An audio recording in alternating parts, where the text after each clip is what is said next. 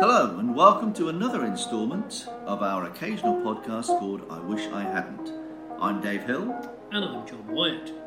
As you can tell from our names, David and Jonathan, we were born in the 1950s, so we've had many years to accumulate embarrassing moments which we now feel happy to share. The dictionary defines regret as a sorrowful remembrance, a sense of loss.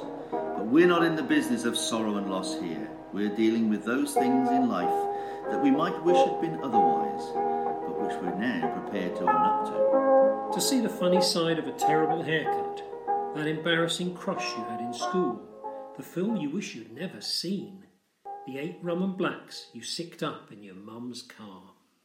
Today we switch on the dim light bulb, illuminating the machines and technology that have frustrated us. Now, Dave, I don't think either of us would say we have an engineering bent. No. We are not technophiles, really. No. Maybe more technophobes, perhaps. But, absolutely. Absolutely. Give us some history, Dave, of your failings and frustrations with machines. Absolutely. Well, I think the first thing to talk about is something that tends to affect a lot of us, which is cars. Yes. I mean, I'd like to plunge straight into cars, and I use that word advisedly. Way back in the sort of 70s, as most of our things happen, I finally plucked up the courage to get a loan from the bank to buy my first car.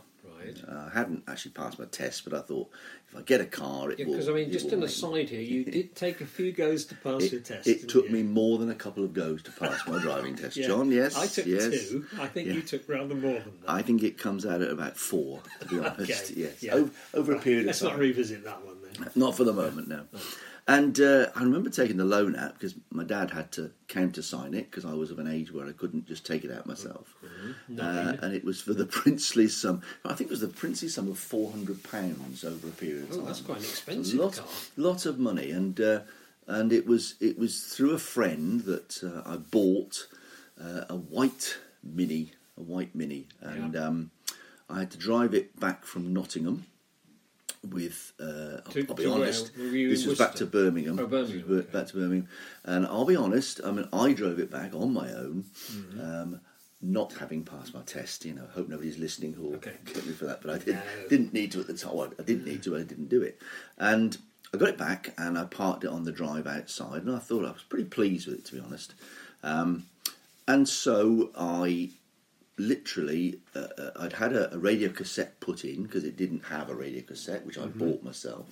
Parked it on the drive, and I thought the next morning, it was a Saturday morning, I thought I'd like a look under this car, you know, to be a little bit mechanically minded. I had not a clue what I'd be looking for, but I thought, I'll make sure it has an underside. I'll just jack it up and see what it looks like underneath. So I got the jack out of the boot and put it underneath and started to wind it up, and when it got to the metal, it didn't stop, basically. It went straight through the sills and up into the floor pan. Right.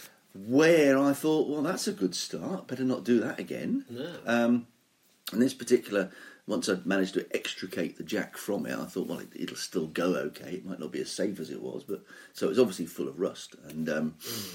So I then drove it for a little while, not for very long really, but before I'd got a bit, you know, I thought, well, it's a bit of a waste of money. Had you passed your test by this day? No, certainly not. No, I was still occasionally. You lawless devil. Well, I had a friend who would come round who'd pass their test, who would sit with me when I drove it to school and back sometimes. Right, yeah. And I'd had a nice radio cassette in it, and I eventually decided to sell it. And I thought, well, I might get my money back anyway, just about.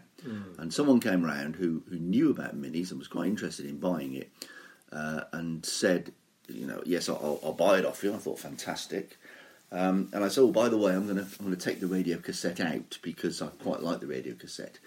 At which point the person said, well, in that case, I can only give you half the money that I was offering you because the radio cassette was worth half the price of the car. It was such a wreck. Yeah. But so that wasn't my most... Had the person who sold you this mini seen you coming, do you think? I think they saw me coming from a great distance and rubbed their hands together and thought, fantastic, I can get this heap of junk off my hands. Well, my first car was a mini. Unfortunately, that was stolen. Oh, right, yes.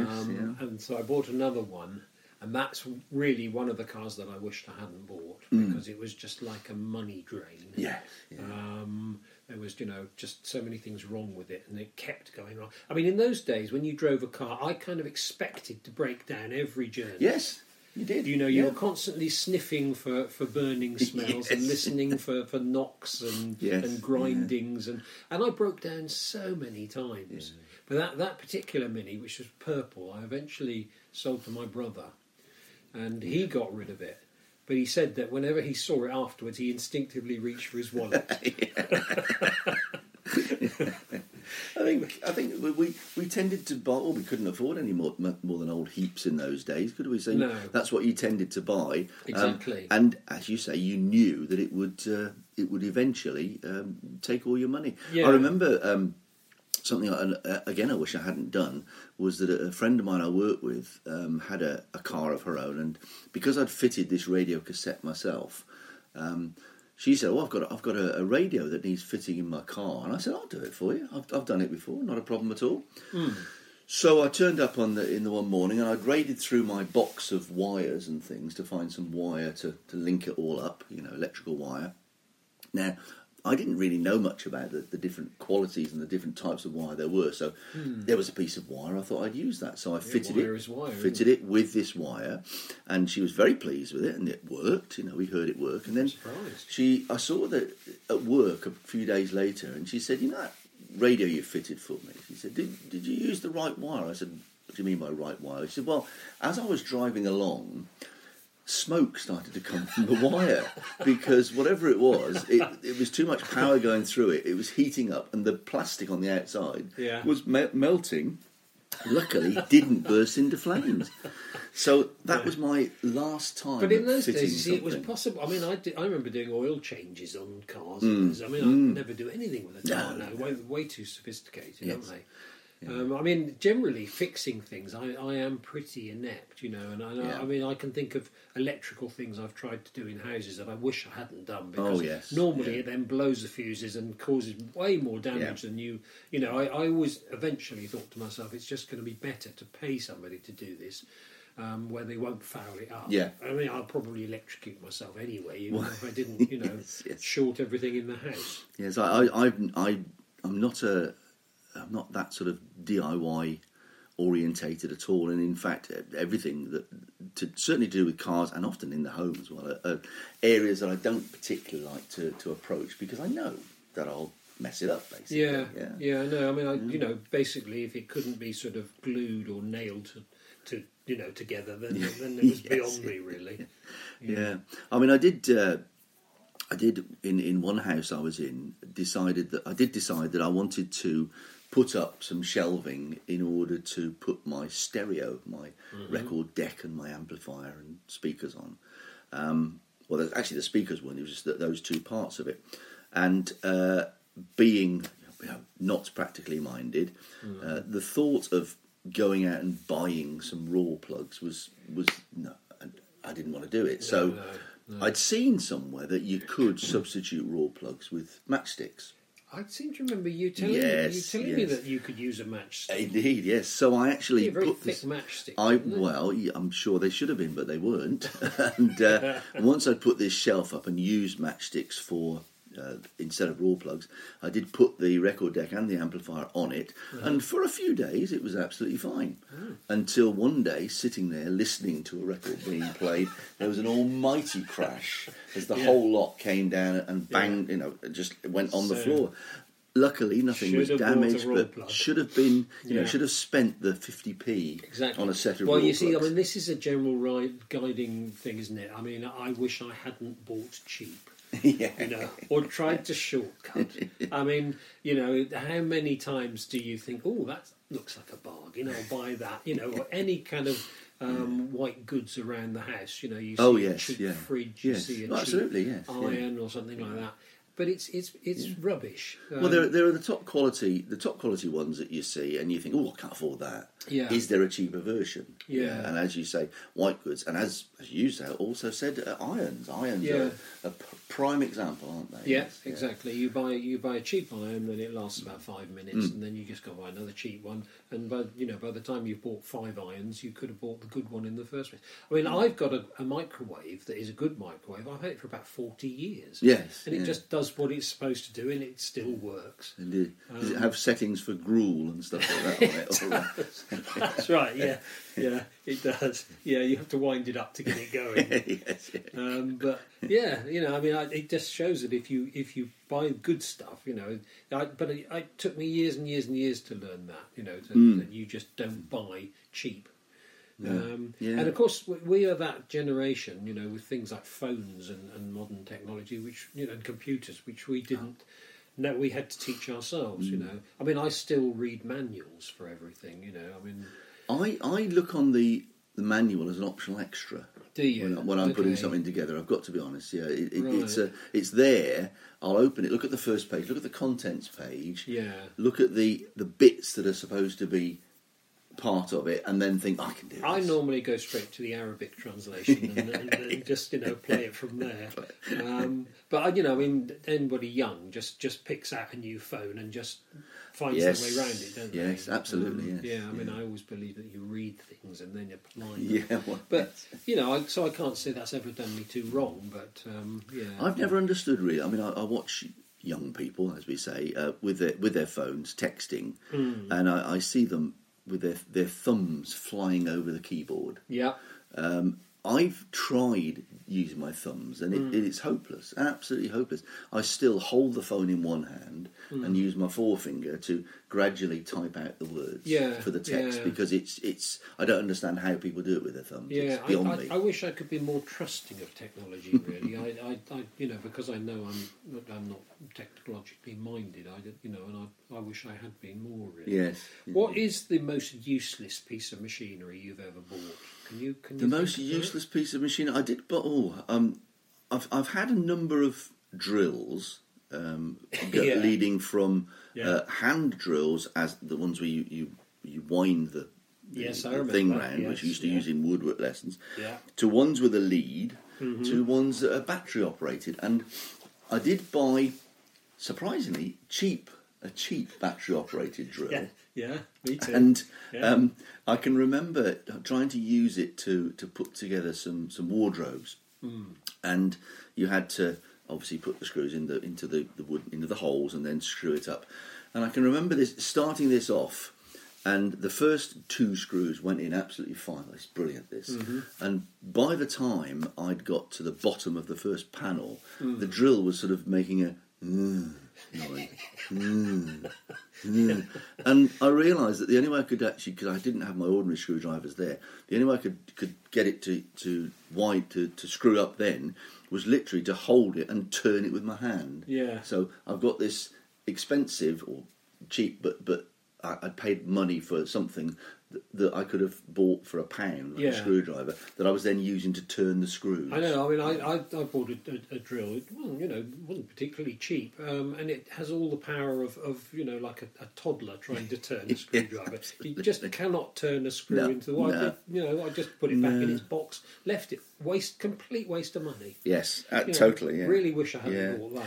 I mean, I did, the opposite end of the scale, of course, is that I did eventually get a battery-operated drill that was great and has lots of power, but the problem is, in my hand, that's a dangerous thing. Yes. Because it runs away with me. Don't trust this man with a machine. With a machine. Yeah. Things like putting up curtain rails. Mm. If you were to go around our house now and look behind all the brackets... Mm-hmm. You would expect to find one hole, wouldn't you? Yeah, you would. Oh, yeah.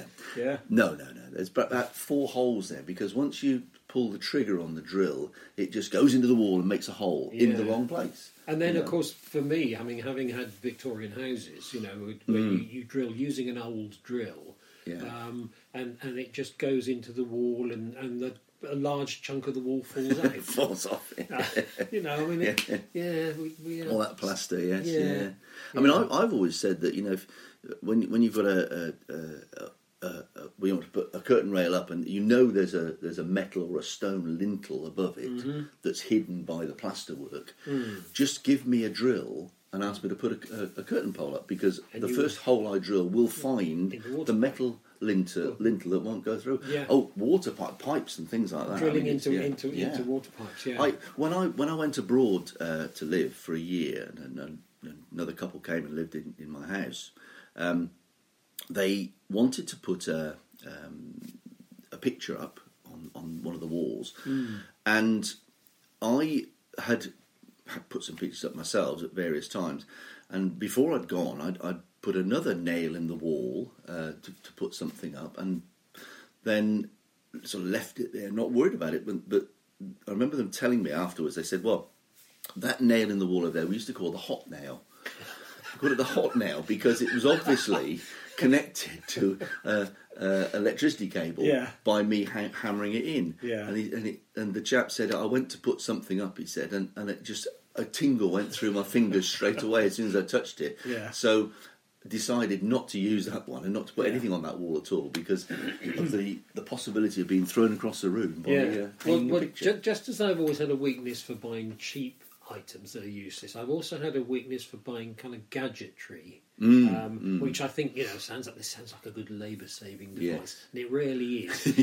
I have bought a thing that is supposed to be able to detect electric cables things in your wall. Well, that's it doesn't.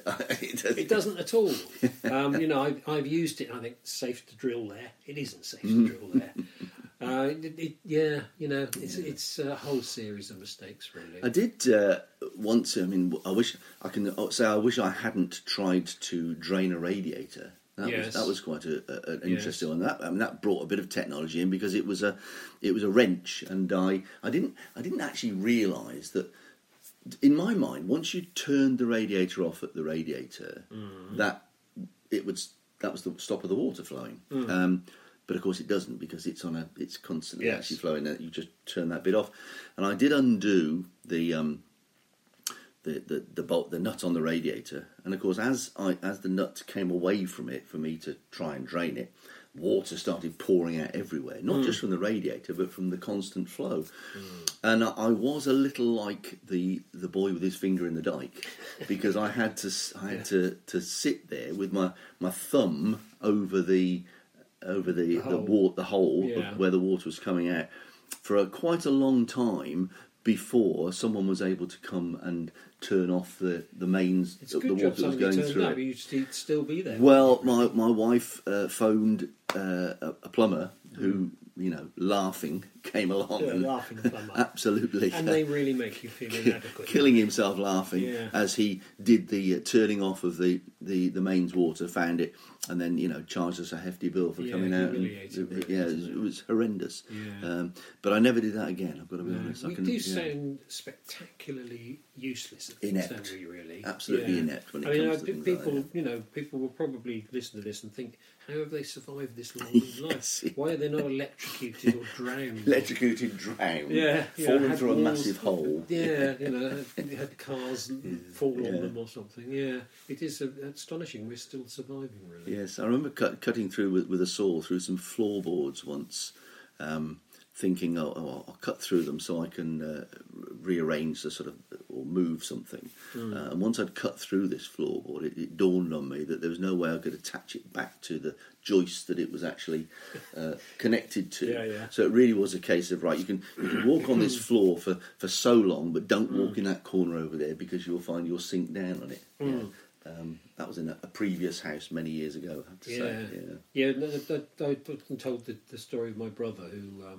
he's not technically machinery, but he thought he would be helpful and saw off the bottom of a door that was sticking on a carpet in his in-laws' house. And so he took the door off, sawed it off, put it back on again, and realised he'd sawed the top of the door. So there was a big gap, and it was still sticking on the carpet. Carpet. That's my kind of level of expertise. Doors are fun. I've tried that myself with one of these... electric saws that again runs away in your hand. And fitting a door, I did do the bottom of the door, but you couldn't by any means the imagination call the bottom line straight. No. It was a bit like a mountain range in the distance. You could see this undulating surface at the bottom. Yeah. So it just remained there to taunt you, didn't it? Every time. And every time you opened the door, you realise... It was on the landing, so every time you came up the stairs, you came up eye level with the door that was badly fitted. The door you messed up. Yes, this is your fault. Exactly. A witness to your incompetence. Yes. So we covered cars, we covered saws and all those things that we can't possibly use. Most things I can't use, really. No, I mean, so what is the genie going to put right? Oh, the genie, yes, what's she going to put right this time? I mean, I think, actually, I would like the genie to come along, and as I'm about to sign on the dotted line for my loan for this car that I bought in the first place, to actually say, no, Dave, no. That's right. I think that would suit me fine, not to have had that experience. And I think I could do without the purple Mini too. I mean, that would be and I would be far richer if I had not done. So I wish I hadn't bought it. I can't even remember who I bought it from, but it was a mistake. You saw him laughing in the distance as you went away. Yes, going away with my £100, which is what I think it cost. Yeah. Yes. Excellent. Right. Excellent. So here's to the next time. Join us again.